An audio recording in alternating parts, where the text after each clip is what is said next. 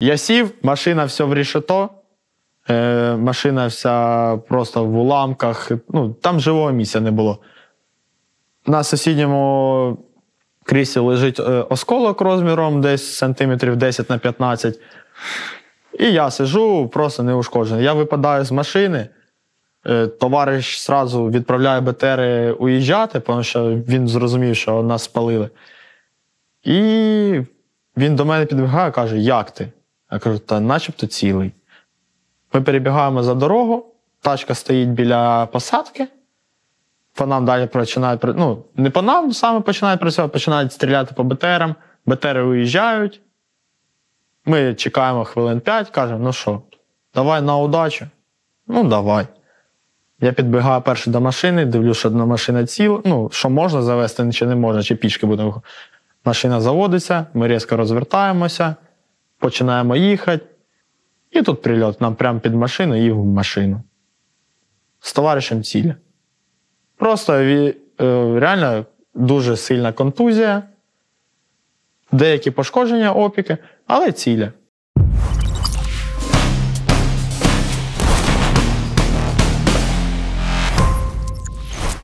Мене звуть Андрій Баштовий. Сьогодні з нами людина, яка е, наполягає, щоб його назвали Євгеній. Євгеній Громадський позивним Гром.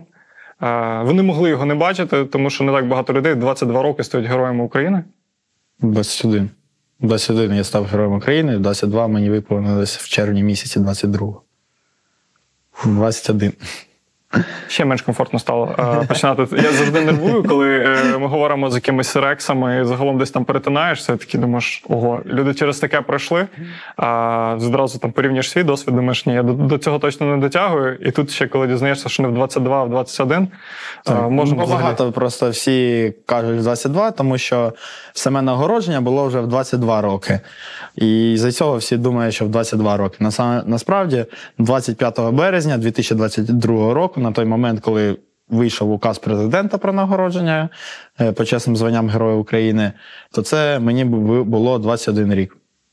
А, Женя, це людина, яка пройшла уже три підрозділи за час, за час війни е, і робить військову кар'єру, але не військову кар'єру випадково, як в моєму випадку, коли ти просто мобілізуєшся. А, і потім ти змушений проходити всі ці щаблі, які ти не планував. І я до сих пір дуже дивуюся, коли бачу себе в військовій формі. При тому, що вже минуло більше як півтора роки. В твоєму випадку це був плановий захід в Збройні Сили України. Е, Це була військова кар'єра і лишається військова продумана класна кар'єра. Якраз з тобою мені найцікавіше було б поговорити про те, чого е, кадрові українські військові навчилися за час війни, е, як вони е, за час цієї війни змінились. Розкажи, будь ласка, про твій нинішній статус, ким ти зараз є, де ти зараз Е, служиш? На даний момент в 13-й бригаді оперативного призначення Хартія, командиром роти розвідки спеціального призначення. Підрозділ новий. Для мене це як виклик, але дуже для мене що здивовує, що цей підрозділ повністю натівських стандартів і натівських поглядів. Е, Для мене це круто, тому що багато людей, які на даний момент проходять військову службу в цій бригаді, вони безпосередньо роз, роздумують, як військовослужбовці страни НАТО, і фахово підвищається рівень бригади. Тому для мене це реально дуже великий виклик і дуже інтересно чомусь новому навчитися. Не те, чому я вчився в цей період в академії, вже під час війни, а тут якийсь новий підхід до всього. А, що для тебе найбільш нове? От, е, умовно кажучи, а, я коли вчився в учебці, я буду просто порівняти з своїм суперпобутовим так. досвідом, тому що це якраз от, типу дві протилежності. Фактично, я коли вчився в учебці, нам уже розповідали про те, як накази віддаються, нас готували як командирів зводів, як накази віддаються за стандартами уже НАТО. Нам постійно апелювали цих стандартів НАТО. Але дуже часто я іноді заходжу десь в телеграмі, і люди просто іронічно пишуть стандарти НАТО, типу як якийсь прикольчик. Що для тебе оце нове? Оці стандарти НАТО зараз конкретно. Е, конкретно це планування. Планування згідно рівнів TLP, це взводний ротний рівень, і вже бригадні рівні також планування і відношення е, самих офіцерів вищої ланки і організації до планування. Наприклад, е, коли я був в 92-й бригаді, до цього був в бригаді, то у нас було якось планування там зібрались на карті, продумали все, розійшлися. Тут в бригаді мені питають, для виконання цього завдання, що тобі необхідно?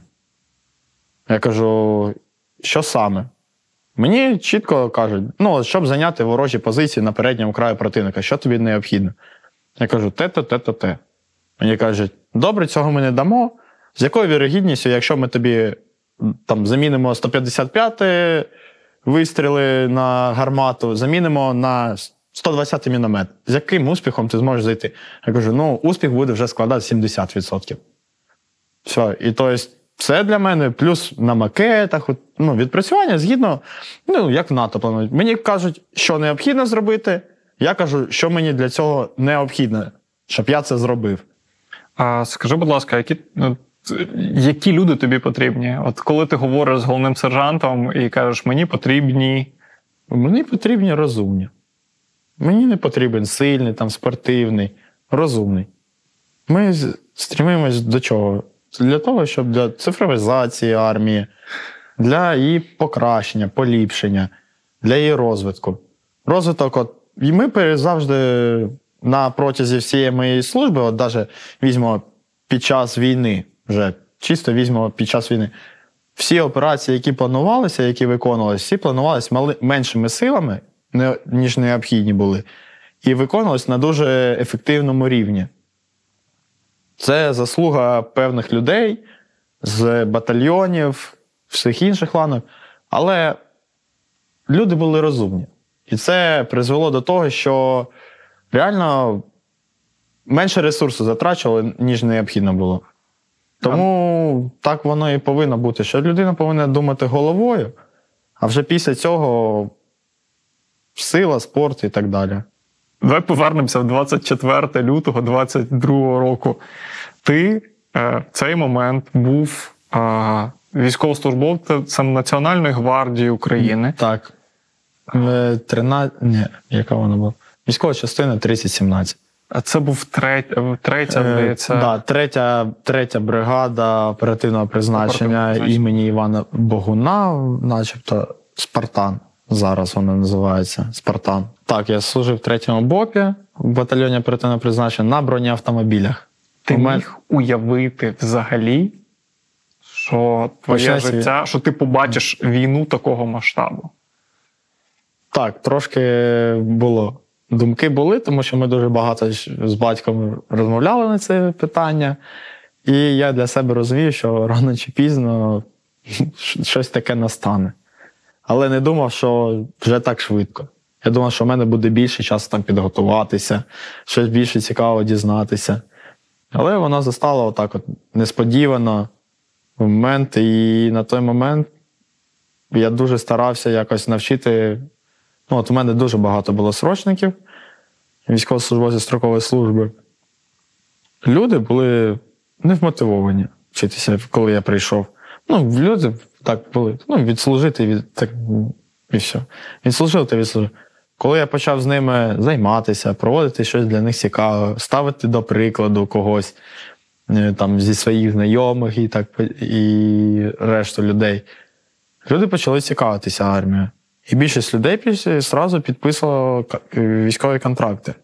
Самі просто Самі, з початку так, війни. Ще до війни. Їм стало це цікаво. Ну, що таке військова служба. Я їх заінтересував. Коли почалася війна, і коли ці люди вже почали застосовувати ці навички, яких я їх навчив, мені просто телефонували хлопці кажуть, командир, дякую. Було дуже реально приємно коли тобі дзвонить військовослужбовець, якого ти пам'ятаєш, ну, срочником. Срочником. 18-літнім срочником, якому ти слюнявчик не забудь, каже, дякую за те, що ви навчили бойовухи. Реально дуже пригодилось. Перший бій е, Харків 24 лютого, ніч, прорив колони в місто Харків по напрямку Білгородське шосе. Ми зайшли в бік колони за наказом мого батька, е, зайняли вогневі позиції, стріляти з одноразових РПГ, ну, з РПГ-22, тільки міг я, ну і вмів. І мені просто хлопці подавали, знищили колону. Ну, легка колона була там з МТЛБ, двох градів і Уралу. Але все рівно піхота була, там знаходили вали потім. Е, це по фотографіям є в Фейсбуці у одного фотографа, такого, який дуже багато знімав до цього військових. Але оцей момент першого пострілу, коли ти ще не знаєш, е, коли ти ще не стріляв в реальну мішень. Ні, в якій... Момент першого пострілу, момент першого пострілу, це був десь обід, коли ми виїхали. Прорив, якраз техніка заходила з напрямку Кутузівки в Харків на Героїв Труда, е, там, де вивізка Харків, і там хлопці з 92-ї почали робити, працювати. То ми трошки лівіше їм їм прикривали фланг, і оцей постріл точно не наші. Та ну да, все, давай. Вогонь, вогонь. Оце раз. І коли ти розумієш, що це реально русня, кайф. Ну, реально принесло якийсь кайф. Тому що і тоді була злість, оця прям нереальна, нереальна злість, що от на твою державу напали, дуже багато людей загине, і треба мститися. Ну, ці, ці люди не повинні мати шансу навіть на існування. Просто знищити, випалити, як е, монголи випалюють, отак і її хотілося тоді знищити. І на даний момент отак, я максимально презираю те, що вони роблять з нашими хлопцями, які в полоні. То, ну, Це реально для мене непередаваємі емоції, які треба брати і переборювати і робити з ними все, що необхідно було. А, Скажи, будь ласка, що з тобою відбувалося? Ну, типу, оборона Харківщини це те, за що ти отримав а, потім зірку Героя України. Не вірю я, якщо ти мені скажеш, що в момент, коли е, ти першу засаду робив, е, що ти думав про цю зірку, і людьми тоді зовсім інші речі керувалися. Я я взагалі не думав. Я максимально думав, от після першого дня максимально думав, як е, помститися. Перший день загинув батько, і в мене дуже була велика. Я намагався війною трошки закрити оцей біль утрати. Біль втрати близької людини намагався закрити війною. І воно допомогло. Е, я про батька не можу не запитати. Е, твій тато взагалі кадровий військовий був, але на момент початку вже повномасштабного вторгнення він, е, наскільки розумію, був вже в відставці. Так, Як він опинився на бойових? Він пішов на пенсію. Пішов на пенсію, і от коли вже почалась повномасштабна війна, він якраз повинен був 24 лютого зустрічатися з командувачем Національної гвардії, щоб формувати ТРО на базі Національної гвардії. Це, типу, було попитка налаштувати, як колись були добровільчі батальйони. Що типу, просто люди кожні три місяці збиралися на базі однієї з бригад, проходили навчання, бойові злагодження, якоби батальйон резерву, тільки добровільний. Про це повинні були розмовляти. Але почалась війна, батько приїхав до військової частини, і всіх людей, яких він збирав на цей батальйон, намагався, він почав, він визначив точку зустрічі і почав завозити в бригаду, в якій я проходив військову службу, і просто всіх віддавати на оформлення на кадрові, ну, щоб кадровими ставали мобілізованими. І сам подав документи, але його наказами ніде не провели. І зараз намагаємось реально доказати, як людина отримала зброю в військовій частині, отримала все, але ніде не, ніде не оформлена. І тому він так і оказав. І він почав до мене всіх привозити, а сам їздити по всім точкам, е, по всім знайомим, які тоді були на лінії бойового зіткнення, дізнаватися хоча б яку інформацію. Бо зв'язок потушили моментально, і всі зв'язки були ну, перевантажені дзвінками. І тому він так як оказався в мене на позиціях. І тому що безпосередньо я його син був і не міг, будучи кадровим військовим і взагалі військовим з великим досвідом, залишити сина. Е, ваші позиції перші, де були, е, можеш більше про це розказати? Тут якраз дуже важливо, як на мене, Е, ми це забуваємо дуже часто. Для нас видається багато кому, що два роки тому це було супер далеко, це вже якась історія. Але мені чомусь інтуїтивно дуже страшно, щоб події тих днів, цих перших місяців, коли взагалі супер хаос насправді був, щоб ці події десь загубилися, щоб якийсь епізод не був достатньо описаний. Тому так розпитую. Ну, реально, наші позиції були вже отак: окраїні, окраїна Харкова. От просто 50 метрів вже перша вулиця Харкова. Ну, це реально це були вже наші позиції на сьому ранку, 24 лютого. Вже займали оборону кругову, знали, що деякі підрозділи в оточення попали, зараз будуть прориватися з оточення. І ми вже стояли безпосередньо на Харкові, зменшували кільце навколо Харкова, даби меншими ресурсами якраз і втримати місто найвигідніші позиції. Повертаємося до Харкова. Е, Наскільки розумію, ви ж там здійснювали операції по факту по всьому напівколу, яке навколо Харкова утворилося. Так. Від Чугуєва, фактично, чи навіть трошки південніше, і ну, а, так, до ну, північних ну, кордонів. Я безпосередньо приймав участь. Це від виїзду на місто Чугуїв траса. Це Рогань. Там, де міст підірвали? Е, Ні, е, це Рогань, Мала Рогань. Ага, там. Е, ну, виїзд самого Харкова. Е, район Сонячний. Е, Рогань, Мала Рогань, Безквітне, Ольховка, Шестакова і до перемоги до Тернової. Що найскладніше було? Е, найскладніше для мене це було, мабуть, веселе, тому що там вже якось був чіткий фронт, веселе і Сараковка друга. От там нам показали, що таке реальні грамотні танкісти реально круті танкісти, тому що там було чотири екіпажа ворожих біатлоністів, і вони показували реально крутий майстер-клас в керуванні, в стрільбі танками, в е, працюванні, грубо кажучи, танковим взводом. Реально показувало дуже крутий майстер-клас. Е, як відчуття у тебе? От е, Спочатку ти працював ну, умовно по ворогу, який це були професійні військові і так далі, але які сподівалися, що вони зараз швидко застрибнуть і в них все вийде. І зрозуміло, що по такому самовпевненому ворогу працювати, який злякався і втратив контроль над військами, працювати легше, ніж над ворогом, який вже розуміє, що прорив складний, і це профіки, танкові біатлоністи. Те, що я розумів, що треба вже змінювати ну, перекращати цей ентузіазм і вже більш детально щось планувати. Вже ну, думати як військовий. Не на ентузіазмі, наскоками, набігами, а вже безпосередньо як військовий. Розкажи про весело, як як ці бої виглядали? Як ці бої виглядали? Був елеватор, на якому противник закріпився, були передові позиції. Для тих людей, які, яким складно Ми... візуалізувати, весело це дорога на трасі між трасі Харковом між Харковом і, і... Ні. Ні. Веселе це траса між Харковом, е, Руська Лозова і а тільки це, правіше. А, це інше веселе. Це Я інше веселе на північ. Так, це інше веселе. Це ближче до кордону до Росії, там чи 20, чи 12 кілометрів до кордону. І тобто це село було трошки в низині, а елеватор і решта села зверху. І був такий лісочок: одна дорога, один в'їзд в село. Або з, з, один в'їзд був зі сторони противника, і один в'їзд з нашої сторони. Все решта через поля.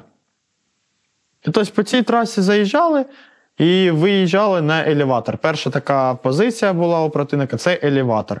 Щоб до нього добратися, треба було пройти на кілометрів 18 пішки. Від найближчого села, де були наші війська. Тобто по посадкам. Під'їхати на техніці можливо було, але трошечки ризиковано. І ми так під'їжджали, під'їжджали. Ми якраз в перший раз, коли заходили, ми під'їхали на техніці, всі там замаскували, спланували. Хлопці дійшли до елеватора, виїхали е, десь дві танкових роти до восьми танків. По нам почали з усіх сторон брати в оточення. Ми зняли техніку, вивели піхоту нашу. Я був тоді командиром. Е, як? Ну, бо це все бойовими групами. Командиром броні, ага. грубо кажучи, бронетанковим резервом я командував БТРами, танками. І угу. Ми взяли танки, стягнули. Ну, хлопці не могли зайти на елеватор. Ми з танка розстріляли цей елеватор. Почали зніматися, тому що віртушки ворожі прямо з-за границі почали по нам дуже сильно кидати, залітати і працювати з відстані там 300-400 метрів по нам. Ну це було страшно. Реально було страшно. Е, В ітогі ми знялися, і з товаришем моїм близьким. Товариш каже: Я зараз гром піду наведу БТРи закрити вогневі позиції, і ми сядемо, поїдемо. Я кажу, добре, я тоді сяду в машину, поки її розверну. І тоді це називається військовий фарт. Я відкриваю двері, сідаю в машину, в, в очах білина, спишка, в дерево в метрах чотирьох від мене прильот. Тобто, якби ти не встиг сісти, Ні, я сів, машина все в рішето, е, машина вся просто в уламках. Ну, там живого місця не було. На сусідньому кріслі лежить е, осколок розміром десь сантиметрів 10 на 15.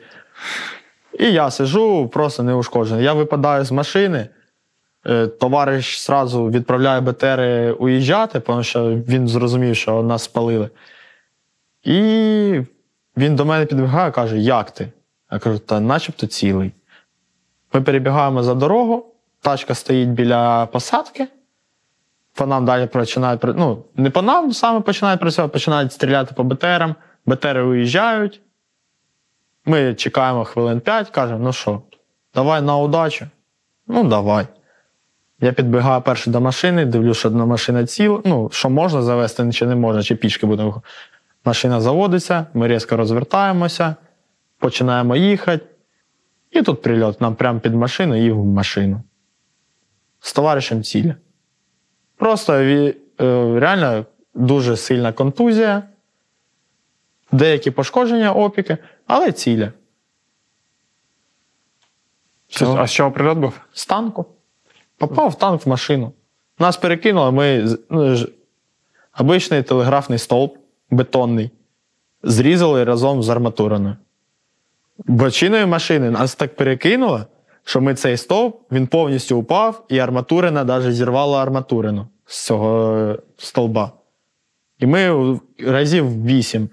Коли нам по нам попало, ми отак. Все. Я відпустив і пригнувся до руля. І це реально тоді нам підфартило. Це другий Ви- раз народився. Вилізли і такі раз перещупали, та вроді би цілі. Все.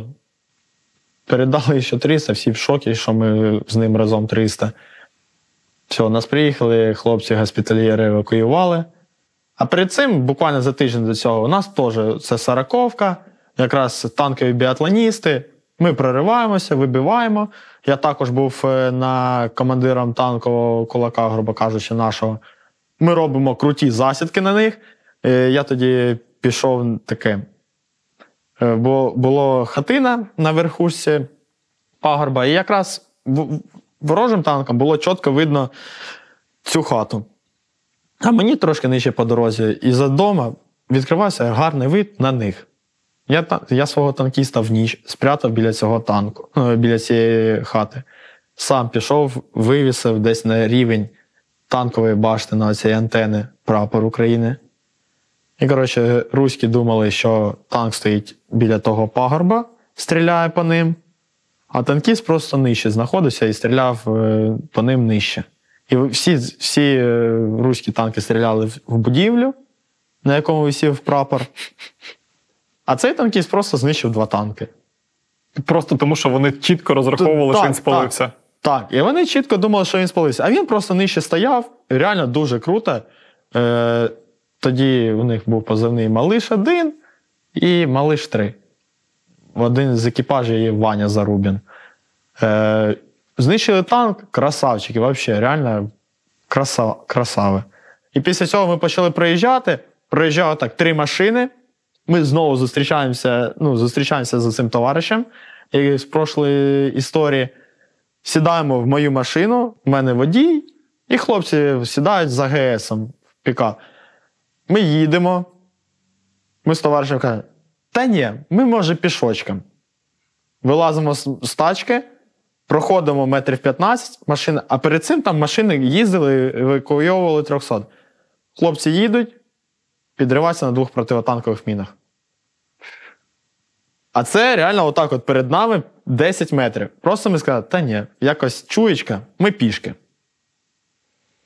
Чуєчка врятувала. Да, і там машина реально в ріш... ну, живого місця не було. Всі живі. Водій живий, хлопці, які за ГСом їхали, живі. Ми живі. Ми такі фарт. Круто.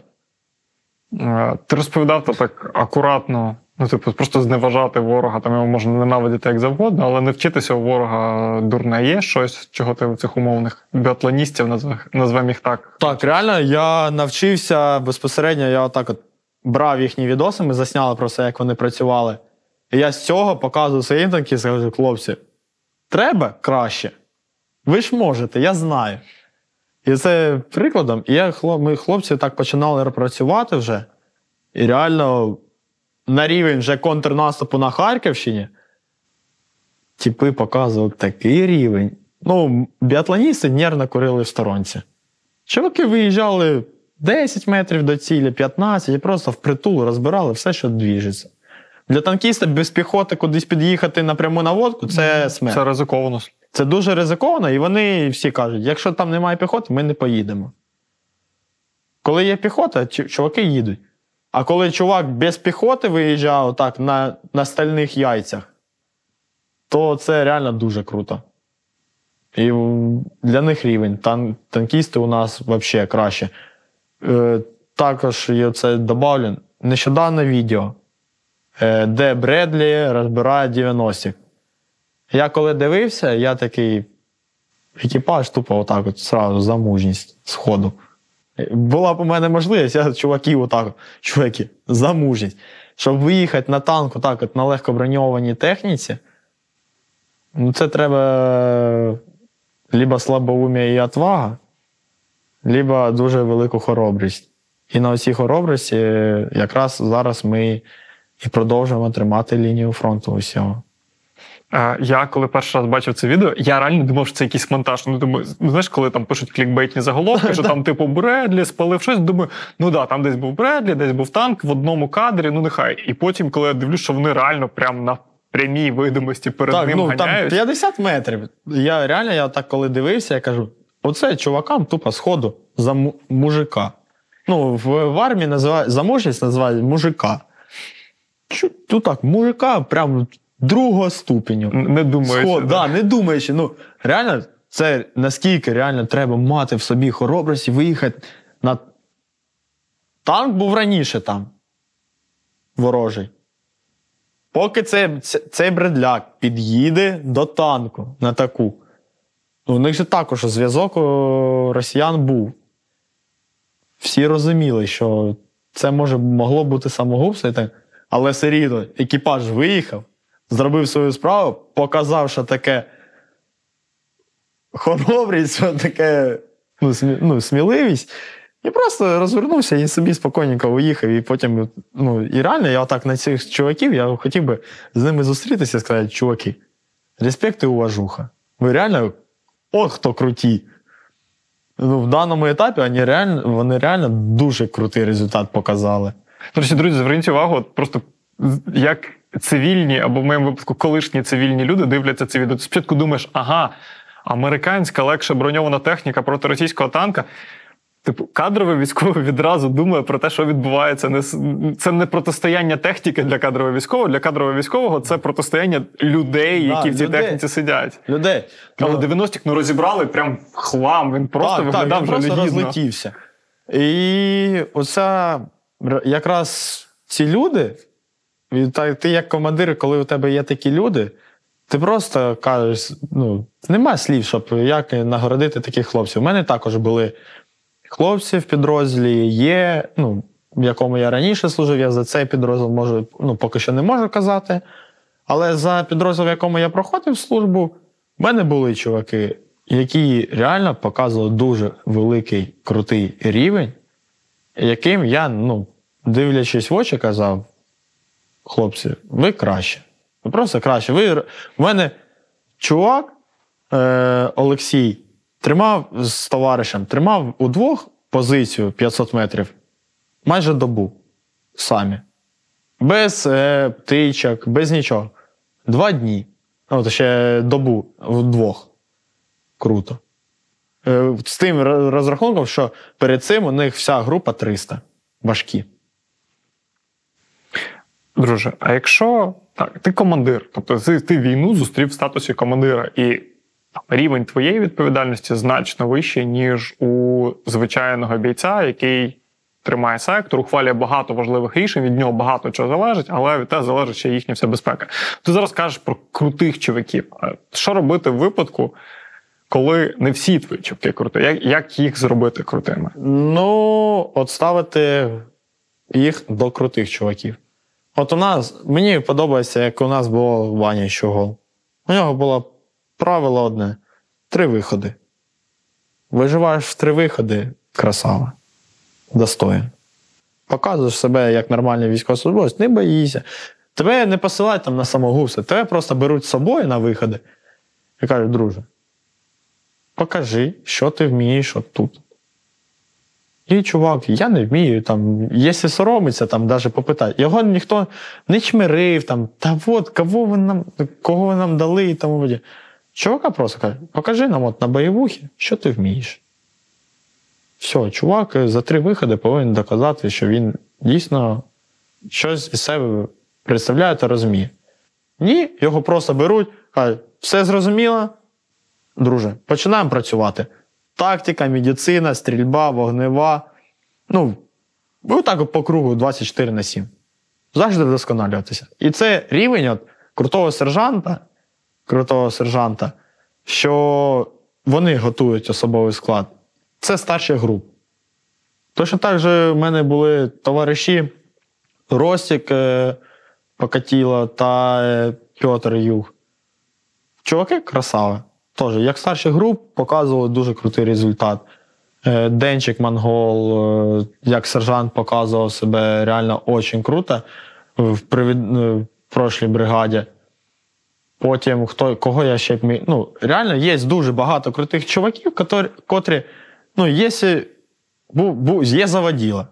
І за цим заводіло вже людина буде тягнутися. Чому я кажу, коли є людина розумна, і у нього є ця звичайна логіка, то він швидко роздупляється в цьому плані і починає безпосередньо думати, дивитися, так, я хочу, як він, я буду робити. Що він робить, те і я буду робити. Тоді я 100% вижу.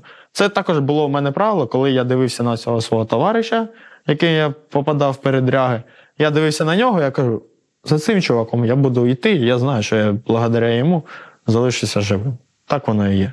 Що би ти порадив е, там, молодому командирові, який ну, умовно 10 років тому закінчив військову кафедру, сьогодні пройшов місяць навчання в учебці на командира взводу, приїхав в підрозділ. З чого він має, е, як він має зайти в підрозділ? Не боятися питати.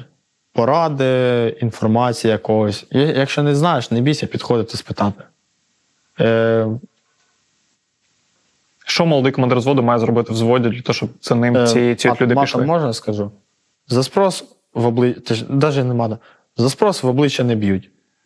От. Реально, це мені фразу казав батько, і я це передаю кожному. Так прийшов офіцер молодий, ну реально з кафедри, там за все.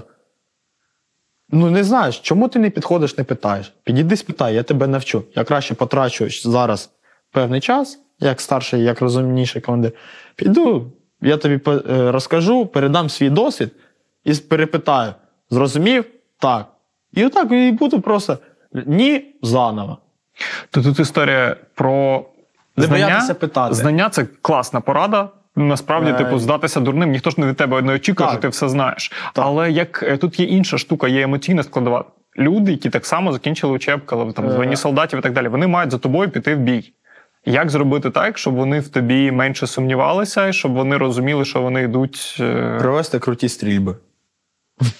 Реально провести круті стрільби. Показати, що от я, прийшовши в нинішній підрозділ, у людей попитав: стріляли? Так, да, стріляли з бойовим опитом, все нормально. Я кажу, ну збирайтеся, поїхав. Після, ну, коли хлопцям дав постріляти з РПГ, кожному хоча б отак по два вистріли, люди кажуть, ми це перший раз стріляли. Ну, типу, у нас було, що три чоловіка стріляло, решта не стріляла. Каже, командир, я хочу на бой. Підходять і каже, командир, я на бойові хочу. І ти такий в смислі. Каже: ну я не хочу тут сидіти, я хочу йти з хлопцями воювати. Точно так же до цього в 92-й бригаді був чувак, який був зальотчиком, реально жорстким Ечкери. Був зальотчиком. Чувака відправили на е, відправили на бойовуху в наказання. Чувак показав там такий крутий рівень. Ну, і він прийшов з ну, попав в передрягу, що там е, росіяни якраз пішли на штурм, він оказався на позиціях, він відбив штурм, показав, знищив декілька росіян, е, попав по танку. Вийшов з позиції вже ну, на зміну, його зміна поміняла. Він вийшов з позиції і каже: Ні, я в тил не поїду назад. Там нема що робити. Тут інтересно, я буду тут. І людина почала проявляти інтерес, коли ти, ну от кажу, коли ти людям даєш волю, свободу дій і свободу думок, то вона якось починає більше горіти цим. А якщо йому казати, все, на позиція, стій, дивись, стріляти не можна, те не можна, те не можна, то людина тобі через місяць-два буде казати, та ні, командир, я стакан потягну, я лучше в СЗЧ, додому хочу. А як ти от з цим розбирався? Ті, які стакан потягнув з СЗЧ е, лучше? Ну, тому що це е. питання, це те, до чого тебе в учебці зазвичай не готують. Я, як командир, робив як? Перше попередження, друге покарання незначне, позбавлення там якихось плюшок, приколів. Третє вже максимальна строгость закону. Тобто задувка це все Ні, задувка це на другому етапі. Задув... Перше, ну, типу, ну, мало коли я от не стикався з таким. Я знаю, що людина до цього не бухала, ну потягнула стакан там. Раз предупредив, кажу, в слідуючий раз, все, задувка, там, ну, буду покар... Е, карати. Окей. Другий раз, система... Е, другий раз це вже щось непонятне, третій раз це вже систематичність починається, і треба карати максимально. Раз була ситуація, я знаю, що людину, що вона зробила, мені телефонують кажуть: Женя, та дайте йому ще один шанс. Це ж така крута людина. Не зразу ж його, щоб в тюрму саджати. Кажу, ні. От раз когось покарають, отак от показово. Реально, на, от, людина зробила круту провину ну, реально жорстку провину. Всі просто від чого? Ну, пішов все звичайно. І все. А так от раз покарали, все. Ніхто такого більше робить, бо знають, що якщо ми зробимо, буде таке ж покарання саме. І от у мене крайній чувак, я за дуже багато сперечався за це і воював. Людина з бойової групи поранення.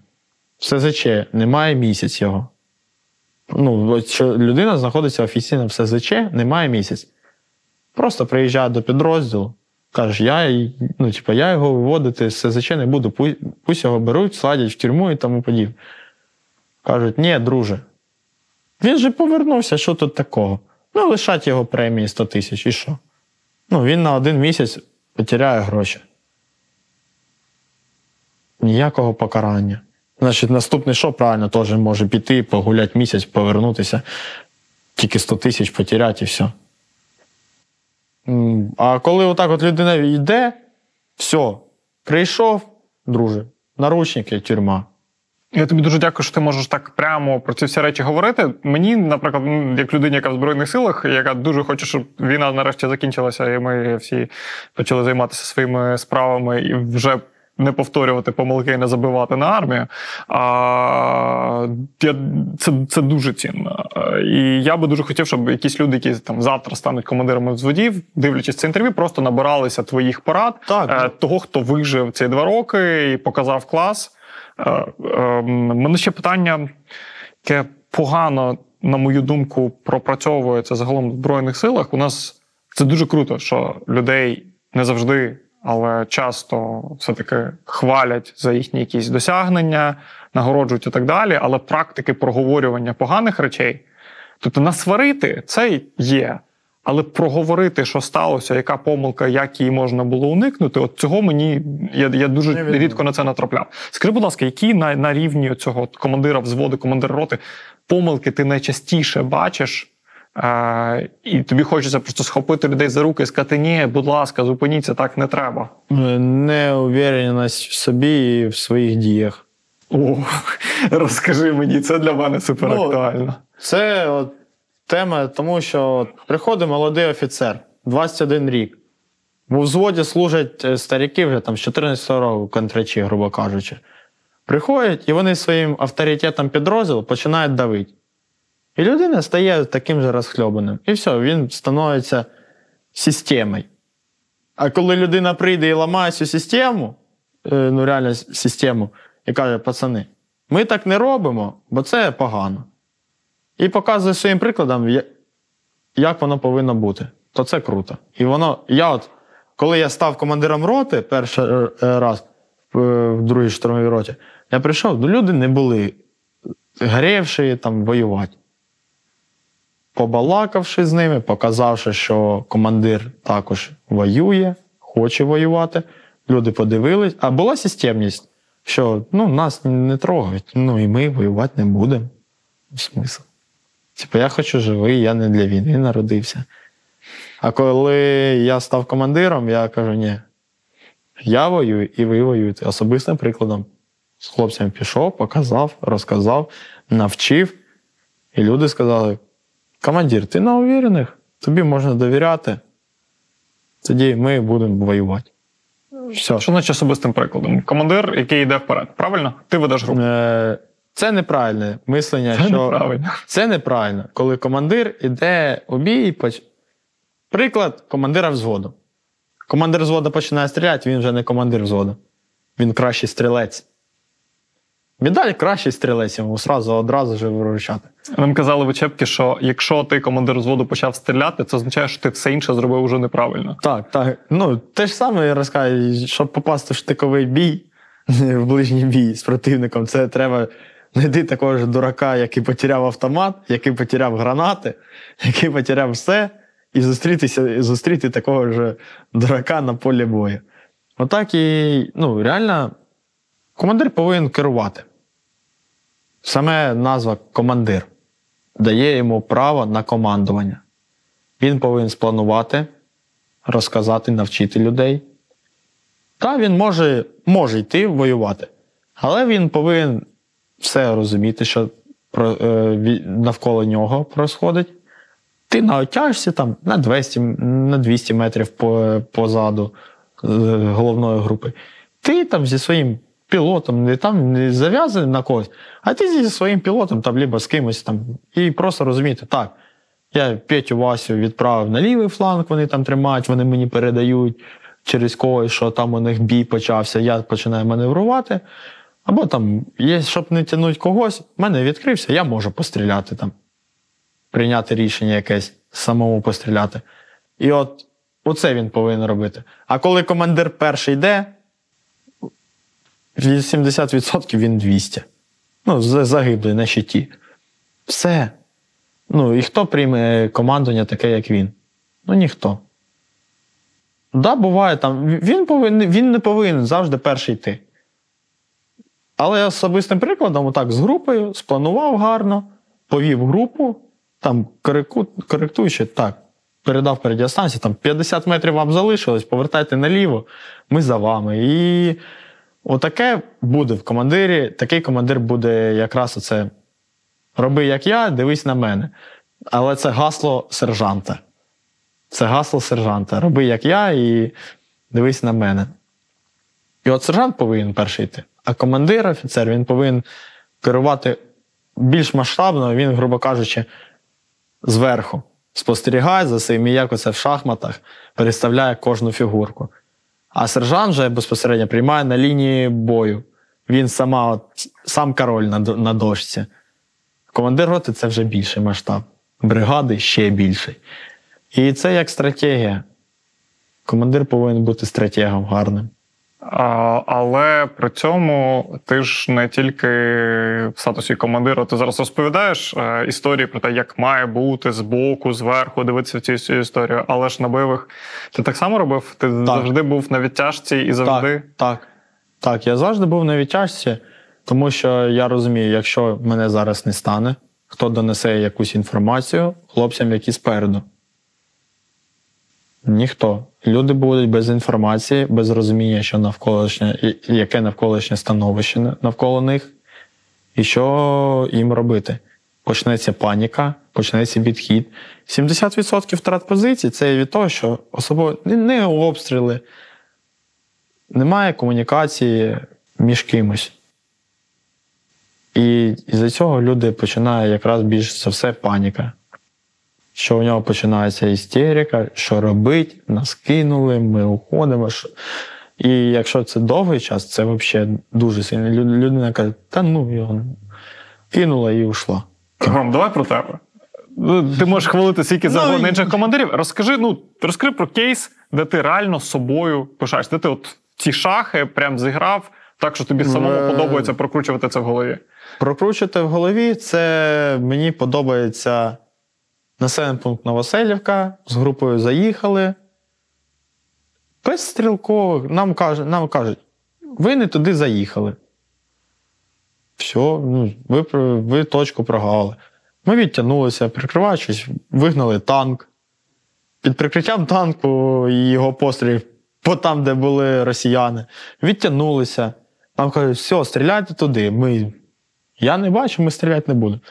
І ми просто реально стали гарну отак от позицію зайняли і потроху отак продвигалися. І на наступний день ми за день, навіть менше, ніж за день, у нас був пілот, якраз е, монгол.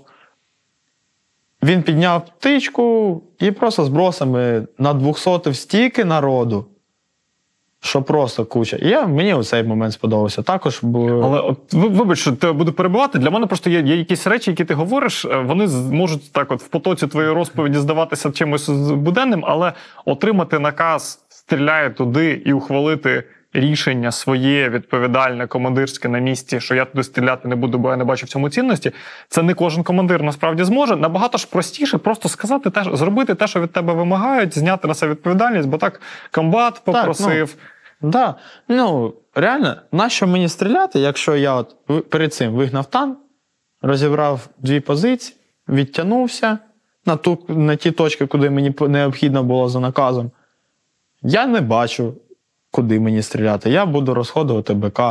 А якщо піде контратака... Спалиш свої позиції? С, да, спалю свої позиції. Якщо ворог піде на мене, у мене вже буде менше БК. Що мені робити? Потім зніматися і получать трінділей від командира батальйону, чому я пішов звідти, а я скажу, у мене боєкомплекту немає. То це, а куди ти його дів? Та стріляв там. Ага. А чому ти там стріляв? Та ви ж сказали. Ні, ну так же, ну, треба ж було там пару. Так ви ж сказали, там. Отстріляю, вбив всіх. Все, так не працює. Потім е, історію, за яку я розказував, е, виход Райгородка. Там я теж дуже з собою пишаюся, що спланували, по-тихому вийшли, зробили засідку, відпрацювали, тихо знялись без втрат і поїхали. Круто. Мені реально сподобалось. І там я кажу: там був майстерність, професіоналізм і витримка. Тому що не кожен, грубо кажучи, просидить добу, отак, чисто чекаючи одну ціль шукаючи. Це реально ну так от було круто. Е, Як у тебе з роботою над помилками? Є якісь виходи, які ти розбираєш, розумієш, що тут я би інакше вчинив? Так, і... Е, ми, в мене завжди проходить брифінг. Брифінг з усім особовим складом так, після операції якоїсь, або після задачі, або ну, просто після якоїсь задачі там провести навіть елементарну роду. Ми зібрали Ми з людьми продивилися. У мене я робив людям давав GoPro. Вони знімали там, коли можливість була, поверталися. І ми розбирали помилки. Так, дивіться, ти туди не дивився, оце у нас то-то, то-то. Е, потім показуємо ще відео з коптерів. І люди такі дивилися, що я кажу: ви от таку таку помилку, ви тут скупчення зробили, що легкою ціллю могли стати. Хлопці, так більше не робіть там дистанцію. І все розумілось, і на наступний раз ці помилки якраз зменшувались. І більш встановили професіоналізму. Ну, Тут ще є нюанс додатково психологічний, що люди, коли здійснюють якусь операцію, бо ну багато солдатів там можуть не вникати в загальний замисел, часто не доноситься в підрозділ. Як на мене, помилка. Мені здається, що кожен солдат має розуміти, куди він і навіщо йде. І тоді там знятися з позиції, від відкотитися е, спокуси значно менше, бо ти розумієш, що ти когось прикриваєш так, в цей так. момент, ти когось не підставиш. Але тут нюанс, що у людей з'являється відчуття, що вони не дарма це зробили, що от вони з ними це відбулося, а потім це розбирають, бо це мало сенс, це важливо. Вдало воно чи не вдало, навіть не так важливо в цьому випадку. Так, ну реально, от після кожної кожної операції я з людьми проводжу брифінг, те, що ну, людина повинна була зрозуміти, що отут з цього моменту і за цієї дії у нього все пішло не так, як повинно бути. Він буде розуміти на наступний раз, що якщо я буду робити такі дії, я або попереджу, ну, якийсь вихід знайде. А а коли він цього не зробить, і коли ти йому на це не укажеш, він буде систематично це робити, і кожен раз там можуть бути втрати на одному ж і тому ж місці. Ну, реально, ти будеш розуміти, що хлопці, отут от міні-загородження. Не треба, отак рампа відкрилася, всі стадом вибігли і побігли туди зразу е, до позиції ворога. Без ніг, без рук. А коли ти людям скажеш, хлопці, от випригнули, тут противопіхотка, от вона видна, що тут противопіхотка. Всі з рампи випригнули, техніка в'їхала або прямо на позиції вже через противопіхотку, або просто група пішла там за технікою по противопіхотці. Все, і менше втрати вже. І людина це буде зрозуміє, що на наступний раз механу скаже, друже, ти нас не там не за 10, за 15 метрів. Краще нехай техніка залишиться, а людські житті збережуться. Ти нас прям в позицію завези. І все, і це буде людина розуміти на всьому етапі роздуму і спілкування з командиром. І коли командир буде казати, Вася, Петя, ви тут втрьох, Гріша, Вася, ну, Гріша Іван, ви тут. Зліва від вас загальний задум, ви тут рухаєтесь на цьому напрямку, зліва від вас буде рухатися там. Включно до отак, до командира взводу, грубо кажучи, хто безпосередньо там буде керувати на полі бою. Тут двигається апостол, тут двигається тот, справа від вас тот, тот. Що якщо вони пересікуться, щоб вони хоча б знали, на кого виходить, там якийсь позивний або щось крикнуть. Або питати у командира, що там по лівому флангу, що там. Ну, ну інформація дає величезну кількість відчуття контролю. Да, інформація, яку, щоб володіти безпосередньо усім напрямком усього фронту. Ну, загальною обстановкою на полі бою. Тому що солдат він думає тільки прямо. Е, командир, командир групи вже думає трошки ширіше. Командир взводу ще ширше командир роти, але саме більше планування і саме така відповідальна посада, на мій, на мій розсуд, це командир роти. Якщо людина стала командиром роти, пройшла посаду командира роти, я вважаю, і гарно з нею справилась, ця людина може рухатися далі по кар'єрній сходинці. Вище, вище, вище. Займати зам, заступника командира батальйону, командира батальйону. Якщо не пройшла, ну, навіть не то, що Е, командирські посади. Навіть от начальником автослужби. Ну, от був командиром роти, можеш вставати. Гарно показав там за доглядом за технікою в кращому рівні. Все. Поставили зампотехам, технікам і тому Пішов все. Якщо не був, то ти не, просто не розумієте, більшість людей не розуміє, яка відповідальність на командирах. А... Це дуже, дуже і дуже важко бути командиром. Тому що тебе не просто ти думаєш за всіх людей, ти думаєш ще за себе, за кожного бійця, за те, що у не, у нього в родині, е, бо якщо у нього там якась проблема в родині, то у нього лишні думки. У нього там може бути якась спокуса або щось. Там Дружина захворіла, ти людину відправляєш на штурм, а, а у нього дружина з чотирма дітьми хвора вдома лежить. Його, ну, Він думками да, він думками буде думати про дружину і чотирьох дітей, як їм допомогти. І ти так за кожне думаєш. І що ти в таких випадках робив? Е, В таких випадках визвав людину, кажу, пиши рапорт. На відпустку? Так, на відпустку пиши рапорт. Я думав, ну, я розумів, що людина, я казав хлопцям, є якась проблема, підходьте, говоріть. Вас тут ніхто не пошле на X, Y 11 букву в алфавіті. Не пошле. Просто підійдіть, скажіть, командир, в мене проблема. Дружина в лікарні, за дітьми нікому дивитися, дозвольте на 10 днів відпустку. Друже, на 10 не відпущу, давай 5-7. Піде. Командир, добро. Все, командир батальйону, пан підполковник, дозвольте відпустити людину, бо у нього така проблема. Якщо зальотчик підходив, у мене було правило. Якщо зальотчик кудись відпрашується, там у відпустку і так далі. Якщо командир його каже, пан капітан, він може їхати. Я ручаюсь за нього. Все, я людину відпускаю і не думаю цього. Е, Коли немає рекомендацій або людина не відповідальна до цього, то який, його відпусти, він не, не повернеться. А так, якщо людина не повернулась, ти, хто ручався за нього, і себе ставиш під ну, угрозу, і вже відправляють цю людину, з нього тримаєш спрос, як з командира. І безпосереднього командира його. А... Яким чином ти не услідив, що людина не повернулася там або щось? Є, мабуть, таке романтизоване уявлення про те, що командир роту це людина, яка карти, шахи, вона тут розставляє, постійно думає. І люди дуже часто зовні не бачать, скільки ще, крім цього, роботи треба робити. Знати про родичів, знати про там якісь схильності людей, чи враховувати їхні риси характеру і так далі. Хоча це, мабуть, більше вже командирів зводів е, проблема в цьому випадку. Але дуже багато хто.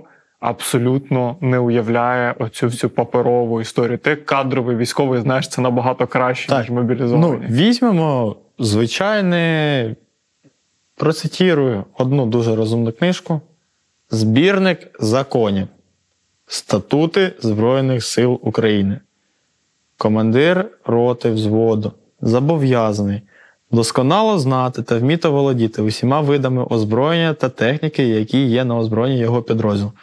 Перший пункт знати все. Друге, теж один із пунктів.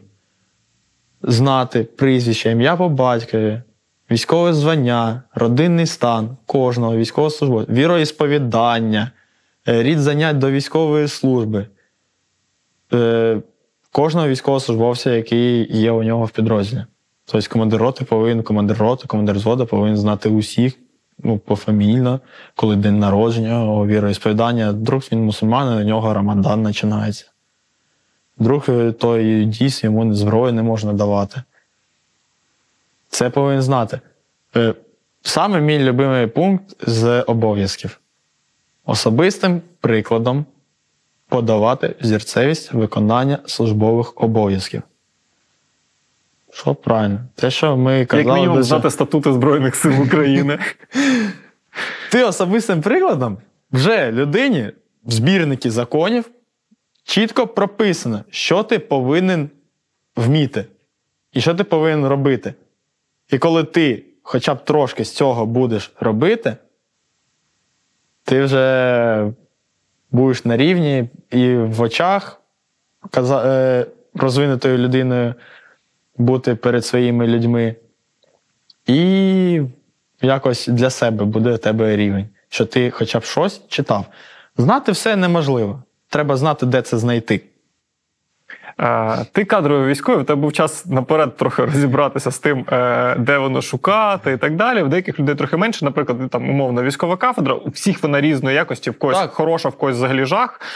І потім ці люди опиняються учебки. Просто е, у них завжди є кілька таких е, дивних моментів моментів страху відповідальності. Там тобі кажуть спланувати бій перший раз. Просто чисто на карті накидати, де ти виставиш там позиції, і що ти будеш робити в різних випадках. Це страшно перший раз.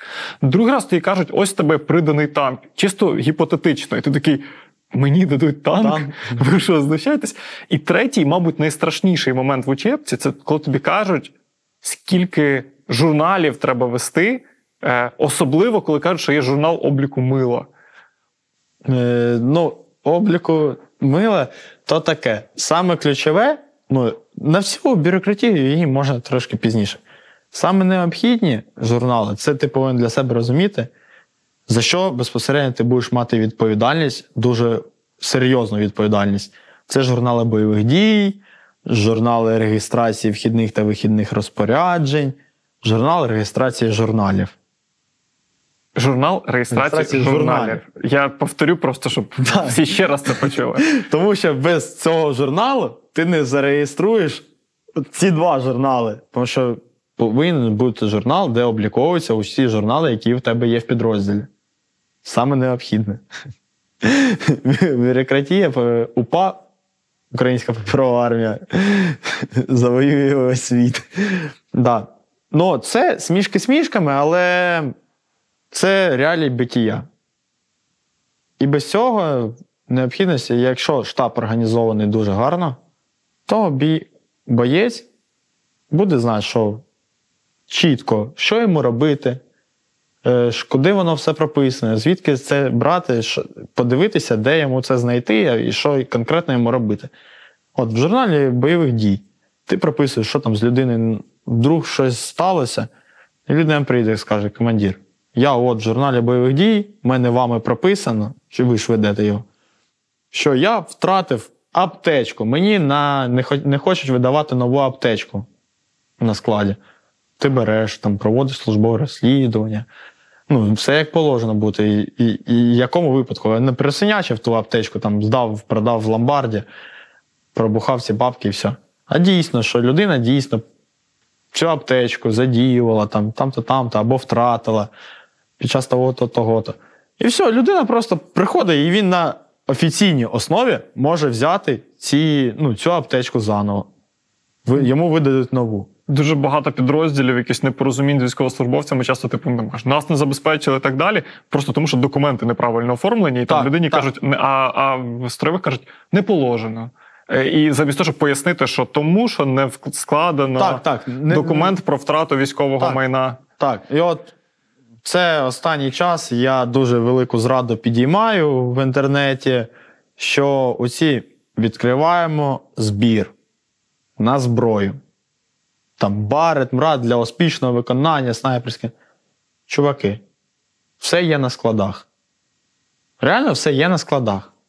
Пусть бригада пише заявку на склад, отримують гвинтівки на бригаду, ставлять на облік в бригаді, ви як ком... підходите до свого командира, командир, отримайте зі складу РАО, будь ласка, на нас гвинтівку. Ми хочемо бути снайперами. Вам кажуть, ну, приведу приклад останньої це, моєї сварки з певними людьми. Пишу людям: ну, чуваки, ви збираєте на саму дорогу гвинтівку. Е, щоб купити? Ви з нею, у вас є сертифікат снайпера? Ні, немає. Гвинтівка калібру 338. Е, Барен Мрад. Кажу: ви маєте, ви маєте сертифікат снайпера першої категорії? Ні. В якому ви підрозділі е, проходите військову службу? В такому-то, такому-то, такому-то. Кажу: Окей. Що ви зробили для того, щоб отримати гвинтівку? А от ми просили то-то, то-то, то-то. Командира, командири сказали, що нам не дадуть. Кажу, ви розбиралися, в чому саме причина? Ні. Е, Ви до когось зверталися, щоб отримати гвинтівку, крім командира? Ні. Я кажу, дивіться, хлопці, я їм розписав весь алгоритм. Кажу: от повернись живим, фонд проводить зараз відбір на 350 чейтаки, е, точніше 375 чейтаки. Е, Гнів причесних. пояснити більше. Е, ну, це мегазбір, що зараз фонд Поверни живим проводить на снайперські комплекси 375-го калібру е, високоточні. І у них відбір проходить ти, снайпер, з сертифікатом. Якщо ти маєш сертифікат, до тебе приїжджають умови виконання вправи, кажуть, що ти повинен зробити. Якщо ти це робиш, тебе ставлять список, що ти дійсно е, гідний користуватися цією гвинтівкою. Показуєш свій снайперський рівень, що тобі може давати цю гвинтівку. Ця гвинтівка потім приїжджає в бригаду, ставиться на облік бригаді і дається тобі, тому що ти маєш право нею користуватися. Я так людей кажу: ви це вмієте? Ні. Ми хочемо навчитися і користуватися. Кажу, ні, чуваки, ви хочете просто виконати свою хотілку. Я хочу гвинтівку собі, я хочу 338 калібр, бо він є сютіпів, воно ж круто. Ні. Насправді, якщо ти не шариш Да. користуватися якоюсь технікою, то дати і Да. тобі це фактично Да. Лотерея. І тим паче кажу, ви збираєте суму там мільйонну. Чуваки не можуть зібрати там 100 тисяч е, ну, на звичайний Мавік. Кажу, ви лям збираєте на гвинтівку. І ви її оформлюєте все рівно потім на себе, і це ваша гвинтівка. Ви не ставите її на обліку військову частину, це ваша гвинтівка. І питаннячко дуже велике становиться, куди після війни вдінеться ця гвинтівка. Звісно ж, залишиться тіпам. А чому для тебе так важливо брати участь в цих е, публічних конфліктах? Е, тому що із-за цього починається, як сказати, цим починають е, такими зборами, такими діями, починають репутацію зменшувати підрозділів, ті, які дійсно показують дуже гарний рівень. Ну, реально, при, при, привожу приклад. Початок війни. Ні обвісів на зброї, нічого. Воювали? Воювали. Знищували ворога? Знищували ворога. Всього хватало по зброї. Ну, реально, от дали тобі АК калаш, ти з цим калашом і нормально робив справу. І воно, от, лічним прикладом, часом показано, що дійсно було ефективно.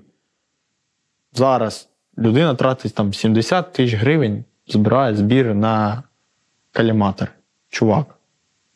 Ну, Це твоя хотілка.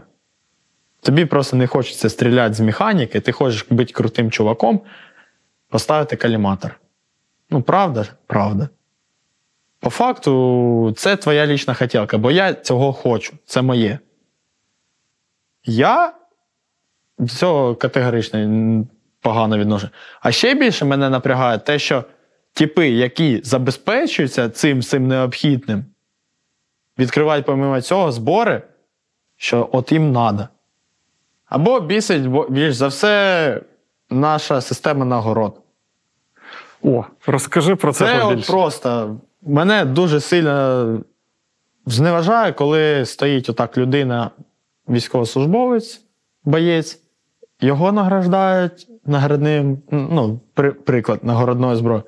Рядом стоїть штабний тіп, який далі штабу бригади не виходив. Подполковник там якийсь. Його також награждають нагородною зброєю. І чувака питають: за що ви отримали?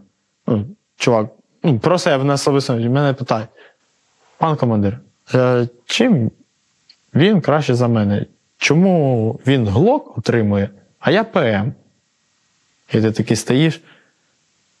Він каже, а він на штурми ходив хоча б раз. За що йому дають награни свободи? Я такий, та не знаю. Типу, ну так, судьба. А там потім туди-сюди, то це просто кум того-то, того-то.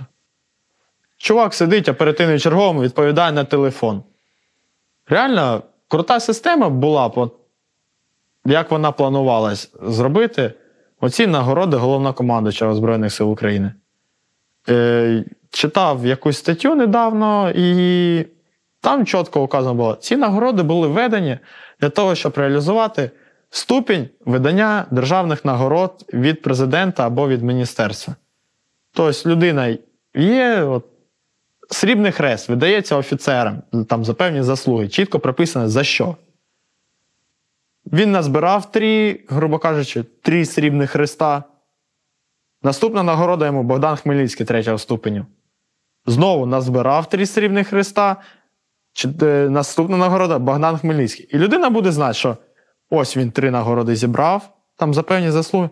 Йому наступну дали. Або солдатські візьмемо там. За бойові заслуги, та ще за хоробрість в бою. Три назбирав, наступного за мужність. Три назбирав, наступного за мужність. І ти так чітко почнеш розуміти: трьох Богдана Хмельницького зібрав, можна Герой України наступ, за якийсь наступний героїчний вчинок. Ну, я нагадаю, що зараз говорить не людина, яка хоче Героя України, а людина, Да. яка має Героя України, просто на всякий випадок. Е, Потім оці петиції присвоїти Герою України. Петиція не дає нічого. Відповідь е, з Офісу президента на петиції розказує, як воно все відбувається. Присають петицію. Командир зробив подання, типу, подавайте офіційне подання через військову частину на президента України згідно певного порядку і переліку документів необхідного. Все, тебе просто пришлют такой ответ.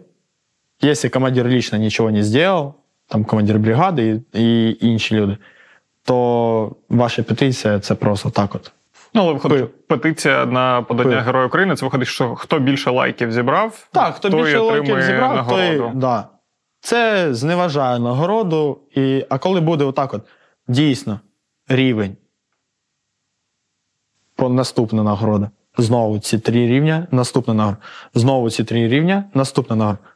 І це вже буде безпосередньо участь. Людина, і так буде хоча б відлік для людини, яка сидить навіть в штабі. Людина займається там бойовими розпорядженнями, він робить певний перелік там своїх справ. Круто, він справляється, даємо йому раз, два, три. Він заслужив на Богдана Хмельницького. На тобі Богдана Хмельницького. І військовослужбовець, звичайний солдат буде, каже: Я за свої справи ось отримав три, отримав цю нагороду.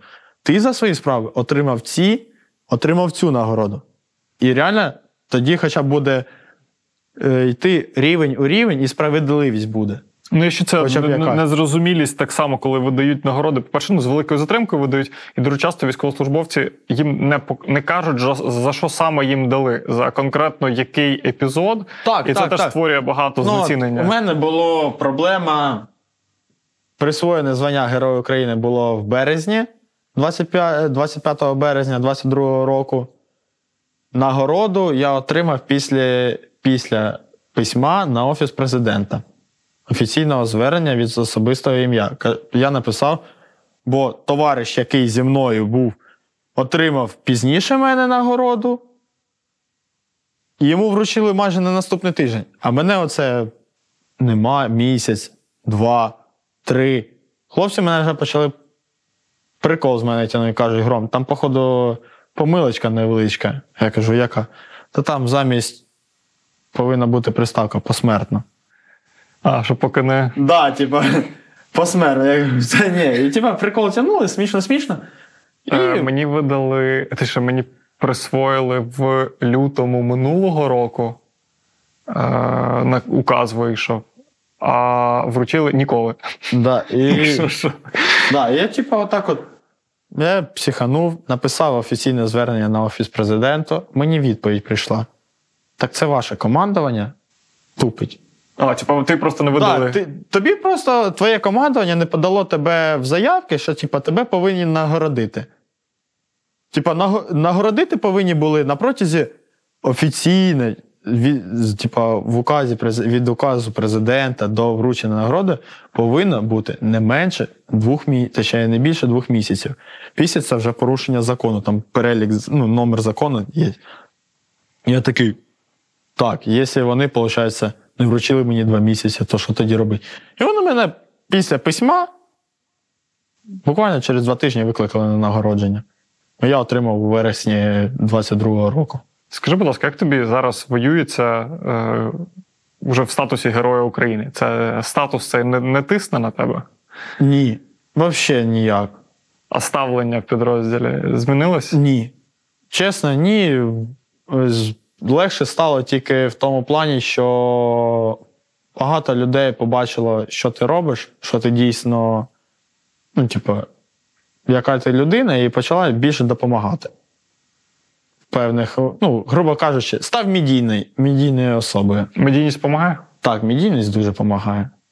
Я от зараз борюся, я не знаю, як отримати, грубо кажучи, галочку це в інстаграмі, щоб мати не то, що для себе там приколи які, а мати як офіційна особа, яка може безпосередньо впливати якусь інформацію в суспільство. Е, Марк Цукерберг, якщо ти дивишся, дай людині, будь ласка, галочку і відчепись е, з Да. цими формальностями. І хоча б, ну, я реально подавав туди вже багато переліків всіх документів необхідних, і мені досі, е, по сей день нічого не дають.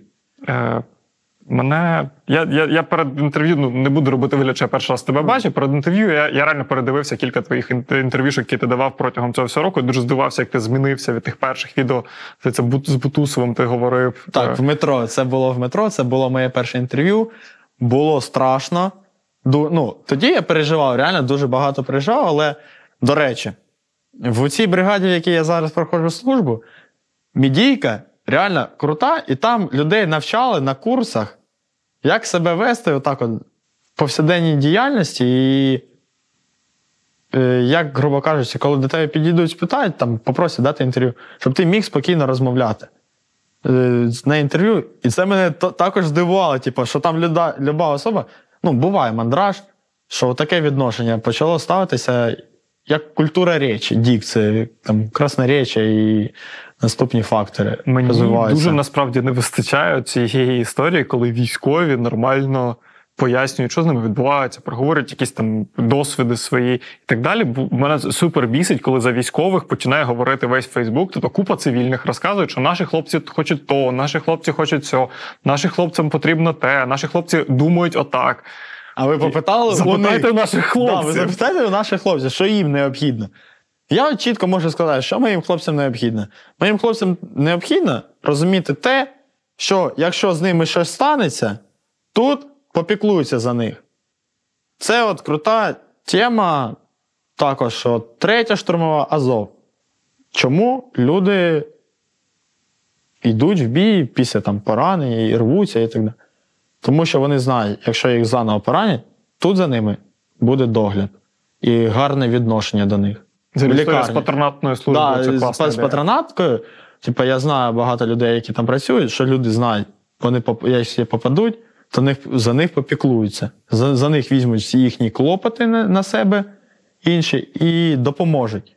І коли людина це знає, вона може бути спокійна, що я, от, якщо зі мною щось станеться, тут попіклуються за всіх. Я постійно стежу за тим, як працюють їхні патронатки. Якщо у когось з глядачів виникає питання, чи ми поговоримо з з представниками, з людьми, які організували роботу патронатних служб цих підрозділів, там, де це класно реально працює, Да. то вони точно тут будуть. Да, це ну реально мені це подобається. І я до цього стремлюсь, щоб у мене в підрозділі також хлопці були. Як вони на даний момент, е, командувач Національної гвардії, мені дуже подобається його відношення до цього всього. Людина взяла, зробила відновлення після ротації, що люди виїхали, грубо кажучи, з бойових дій там. Приїхали в ППД, їх змінили ну, підрозділ, або їх там розбили і понесли втрати. Їх вивели і з усіма повністю взяли цей колектив і на опрацювання до психологів, на реабілітацію одразу ж, зразу усіх відправляють.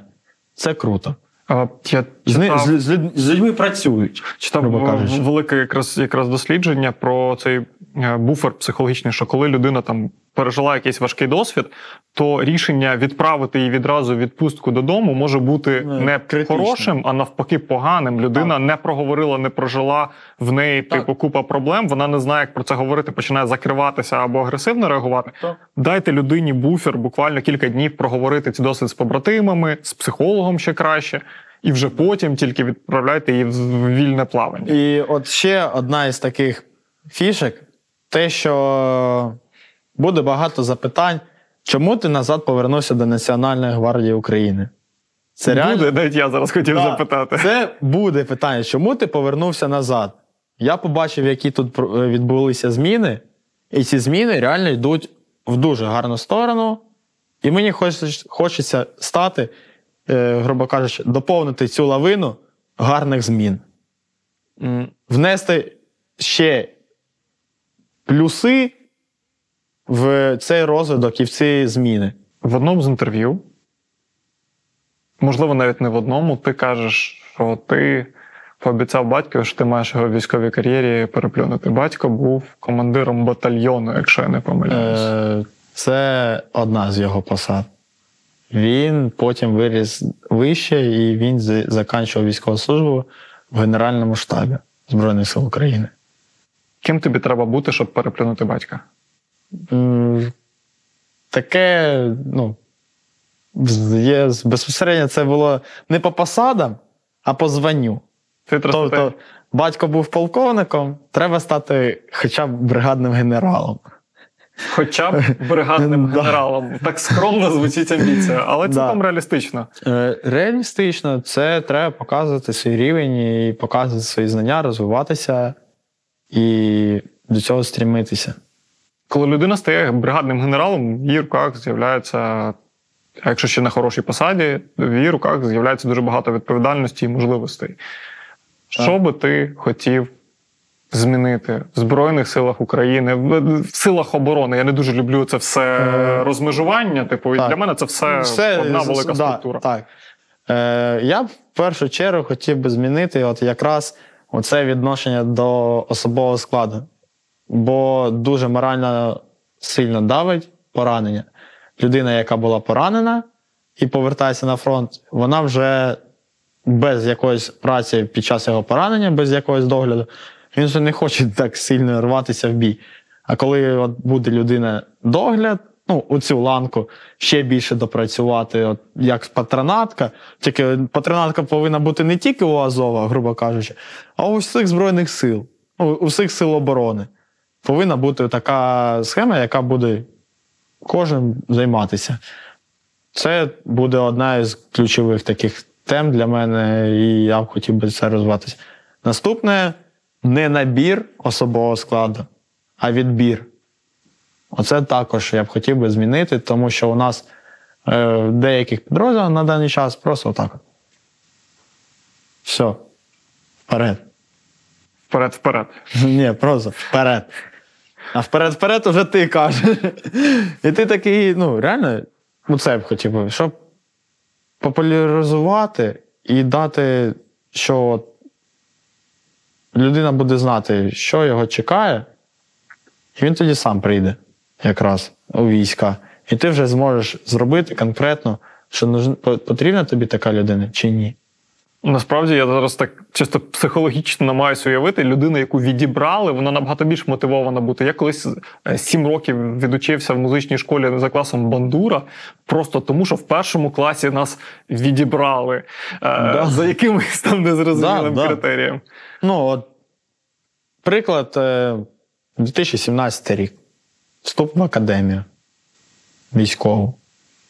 Поступаю, я я до цього стрімився, вивчав, вчусь. Закінчується перший курс 2018 рік. Людина, яка мій однокурсник. Просто 4 роки, точніше рік просиділа, проколопалась в носі, будучи військовим службовцем контрактної служби. Поступив, бо мама запихнула. Отак, от, проколопавшись в носі, виходить з такими ж оцінками, як я, який цілий рік сидів, вичитував все, навчався, да, з зальотами. Там, ну, На виході після академії, що він, що я отримали звання лейтенант. Оця несправедливість. І а все чому? Тому що нас набрали. Що був госзамовлення, було 300 офіцерів. От 300 нас офіцерів і набрали. А коли був би відбір, що от людина вчилась після військ... ну, не з військової служби, там, після школи. Там 70 людей після школи поступила. Ця людина з гарними оцінками, мотивована, там, перелік певних заслуг і так далі. Так, він підходить нам. Людина там ніде не вчилась, було характеристика характеризована погана. Ну, питаннячко виникає зразу. Як? Ну, Потрібен нам такий офіцер в майбутньому чи ні? Мене дуже дивувало, читав е, адмірала Макрейвена. Це. Застеляйте ліжко. Е, застеляйте ліжко, чесно кажучи, мені взагалі не зайшла. Да. Але в нього є історія е, історії морських котиків, там, де він розповідав якраз про своє навчання значно більш детально про свою службу. Вона якась така більш військова. Мене підписано самим. Макрейвеном ця книжка. Також. Я дуже дуже цим пишаюсь. Мене також. Ого. Бро. Я я ще знаю кількох е, важливих людей, яких я теж підписана така книжка, так що ми з тобою в хорошій компанії. А, е, І мене от саме ця історія про морських котиків дуже сильно зачепила, коли він пояснював, що ці курси дуже круті тому що такий невеликий відсоток людей, які на них вступають, так їх закінчують. Що, типу, якщо ти вже пройшов це навчання, в тебе є галочка про те, що ти завершив його, так. то ти, типу, це вже оцінка, тому що ти дуже крутий чувак, і якому треба дати кар'єру. Ну, цьому моменту я якраз і розвиваюсь, спілкуюсь з багатьма людьми, і на даний етап, на даному етапі проходжу там певні курси. І після цих курсів для мене як рівень великий буде в досягненні цих якраз цілей, поставлених мною, стати там генералом або розвиватися по кар'єрні, по кар'єрним сходинкам. Оці курси, які на даний момент, які я проходжу, це дадуть мені повштовх, якщо я їх закінчу. Бо відбір на них був важкий, і просто познайомитися з тими людьми, які записували на ці курси, також було дуже важко і дуже ну, маленький шанс. Давай так, домовляємося. Ти зараз е, заходиш в новий підрозділ. Е, він новий для нас усіх, е, тобто це новосформований. До речі, посад вакантних дуже багато. Е, бригада формується. Приходьте, рекрутинговий центр 13-ї бригади, Хартія в інтернеті в усіх месенджерах є. Підписуйтесь, слідкуйте. Бригада реально крута, з різними поглядами, і є дуже багато можливостей розвиватися. Е, тут ще врахуйте, що е, те, що вам пропонують, це дуже класна опція. Мені дуже шкода, що не всі поки що цивільні це розуміють. Да. Тому що ти в тебе є вибір. Ти можеш піти контрольовано в той підрозділ, в який ти хочеш, який так. набирає, навчить, гарантує. А можеш віддатися ну на волю випадку і потрапити в рід військ, який тобі не дуже близький по духу, в підрозділ, де в тебе немає друзів, е, в підрозділ, де про який ти загалом нічого не знаєш. Так, Мені також це подобається. Є час. Ну ти не хочеш бути штурмовиком, ти гарний технік. Ну йди, мобілізуйся до радіотехнічного підрозділу якогось, до ППОшного підрозділу. Принось там користь. Більше того, ти ще можеш цьому навчитися навіть так, на цей так, час. Так, навчитися? Ні, ти будеш до останнього до останнього нас чекають, поки нас призовуть, а потім казати: от у нас влада, ТЦК погані, відправили нас штурмувати посадкою, а ми не рождені для штурмів посадок. Більше того, тебе зловили на вулиці, да. це називається. Що не зловили. В мене е, ну я розумію, що різні кейси так. бувають. Я впевнений, що є кейси зловживань, але в мене друг поїхав, е, зупиняють, перевіряють його за електронною базою, кажуть. Ну, бачимо, що ви там в такому-то військкоматі зареєстровані. Гарного вам дня, удачі.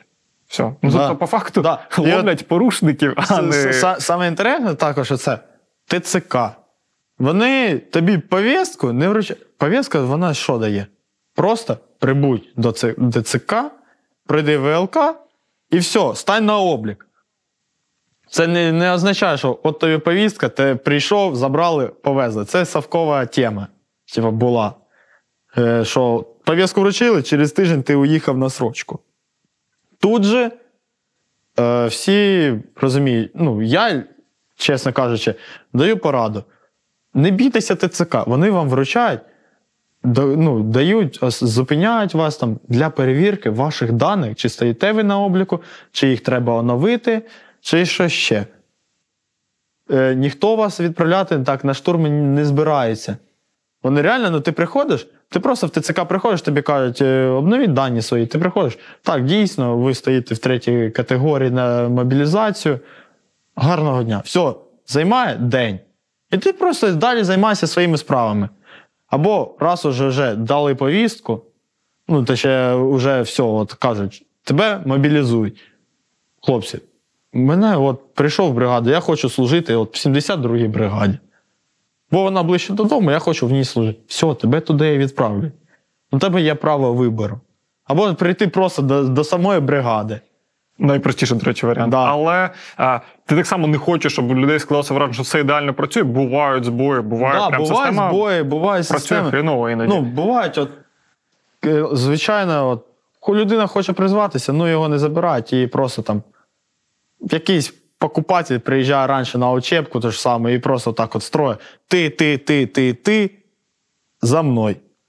Все. А коли людина безпосередньо їде від бригади то там 95,9% все нормально складується. У випадку з Хартією, там з мого досвіду, я знаю там друзів, які мобілізувалися туди, то якраз туди потрапити це дуже надійний і прогнозований шлях. Так, ну якщо ти приходиш, приходиш співбесіду з головним сержантом бригади, пройшов співбесіду, пройшов курс молодого бійця, рекрутинг.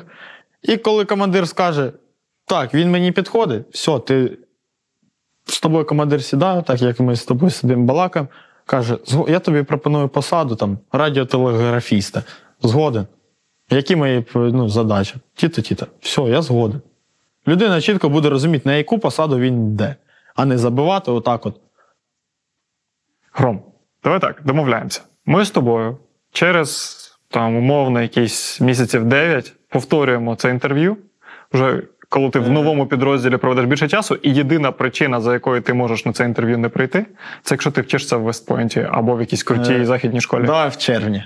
Да, в червні. Червень місяць. Якраз 6 Півроку. місяців. Півроку. Чітко півроку. Єдиний спосіб відкосити це Вестпойнт. Або і інше закордонне якесь навчання. Абсолютно. Все, домовились. Е, Зафіксуємо. домовленість. на інтерв'ю. Дуже дякую тобі. Та було б за що. Е, Є за що.